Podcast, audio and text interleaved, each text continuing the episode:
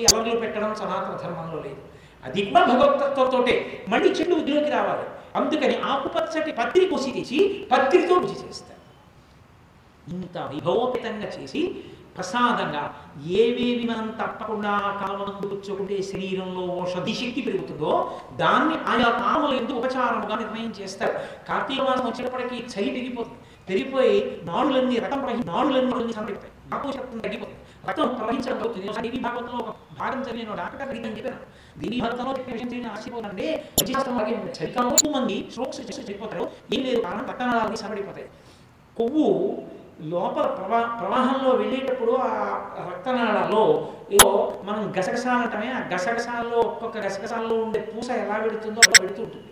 అది బాగా చలిగాలికి సంకోచిస్తే ఇది వెళ్ళడానికి మార్గం లేక ఎక్కడికో వెళ్ళి అడ్డుపడి ఆగుతుంది.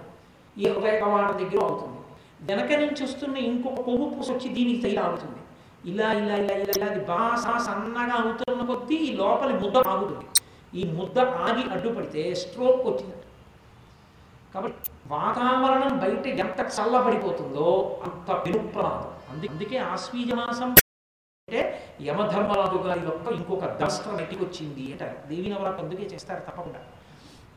అటువంటప్పుడు మహానుభావుడైనటువంటి గణపతిని ఆరాధన చేస్తే ఉపాసన క్రమం దెబ్బతినకుండా ఉంటుంది. ఆ తర్వాత వచ్చేటటువంటి ఆశ్వీజ మాసం అమ్మ పాదాలు అందుకోవడానికి కొడుకే అందిస్తాడు. అమ్మ అమ్మ వీడు కట్టుకుంటే అట్ట అందించమ్మా అంటాడు అమ్మ పాదాలు అందుకోగలం. అమ్మ పాదాలు అందుకుంటే అమ్మ అయ్యలో కలుగుతుంది. ఇది నవరాత్రులకి చెందుతుంది. ఈ ఉపాసన క్రమం నవాలి అంటే గణపతి పూజ బాహ్యమునందు ప్రారంభం కావాలి భద్రపద మాసంలో. అందుకే బయట చీకటిగా ఉంటుంది తొందరగా చీకటి పడిపోతుంది. అనేకమైన క్రిమికీటకాదులు లోకంలో పుట్టేస్తాయి. బయట ఎప్పుడు వర్షం పడుతూ ఉంటుంది.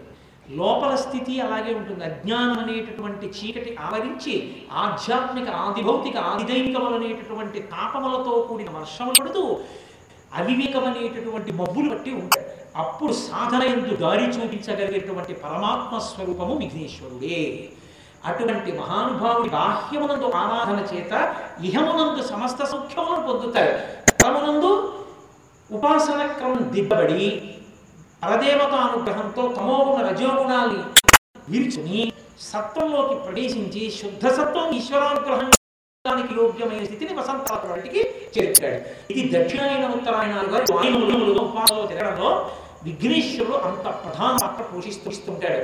కాబట్టి అంతటి మహాత్ముడు అందుకుని ఆయనకి పత్రితో పూజ ఇటువంటి స్థితిని మనకి పెద్దలు కల్పించారు.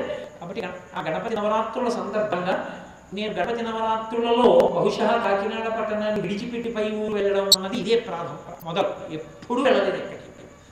అలాంటిది ఇక్కడికి వచ్చి విఘ్నేశ్వరుడు గురించి రెండు మాటలు మాట్లాడకుండా నేను వేరొక విషయాన్ని ప్రస్తావన చేయడం ఎందుకని రెండు రోజులు గణపతి తప్ప చెప్పుకుందాం బాబు అన్నాను వారు ఆయన మంచి ప్రహృష్టవదలు అందుకని తప్పకుండానయా అలాగే చెప్పు అన్నారు. అందుకని ఈ రోజు రోజులు వినాయకత్వాన్ని పరమేశ్వరుడు అనుగ్రహించిన మేర పరిశీలనం చేశాము. నేను ఇంత చెప్పగలిగిన సమర్థుడను అని నేను అనలేదు. రేపటి నుంచి పార్వతీ కళ్యాణాన్ని ప్రారంభం చేస్తాను. అత్యద్భుతమైనటువంటి ఘట్టం. పార్వతీ కళ్యాణం తెలియని మలుపు పార్వతీ కళ్యాణంలోకి ఉన్నంత వైభవం బహుశా ఇక ఏ కళ్యాణంలోనూ కనుక అంత కళ్యాణం.